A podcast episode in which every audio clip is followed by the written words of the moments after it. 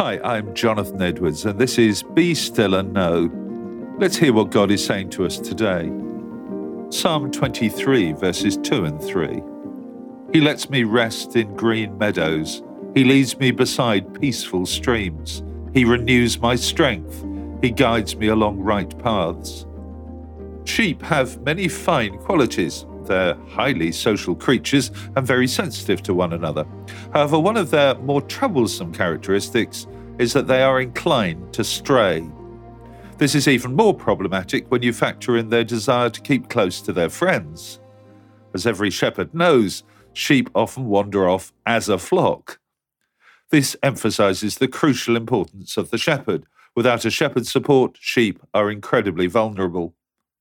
It's not hard to understand why the Bible so often compares human beings with sheep.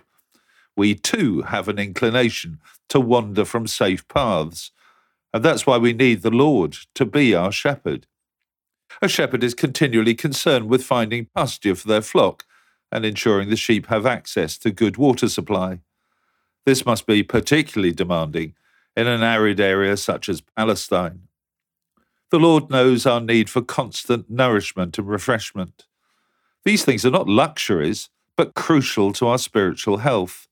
He continually helps us find all that we need to sustain our Christian lives. But just as you can lead a horse or sheep to water but cannot make them drink, so too the Lord can lead us to spiritual water, but will never force it upon us. We need to organize our lives in such a way as to ensure that we receive the nourishment we need. All of us need good spiritual rhythms. We need to read the Bible and pray regularly. And we also need to meet with our Christian brothers and sisters on a regular basis. I would never want to turn this into a rule. Our lives and opportunities are very different.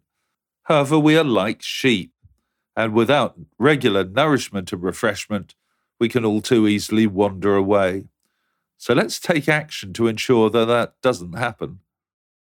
Let me ask you a question. Are you getting the spiritual nourishment and refreshment that you need? And if not, what can you do to get them? Now let me pray with you. Loving Lord, thank you that you're a faithful shepherd to us. Thank you for the ways in which you are constantly guiding us in the right paths.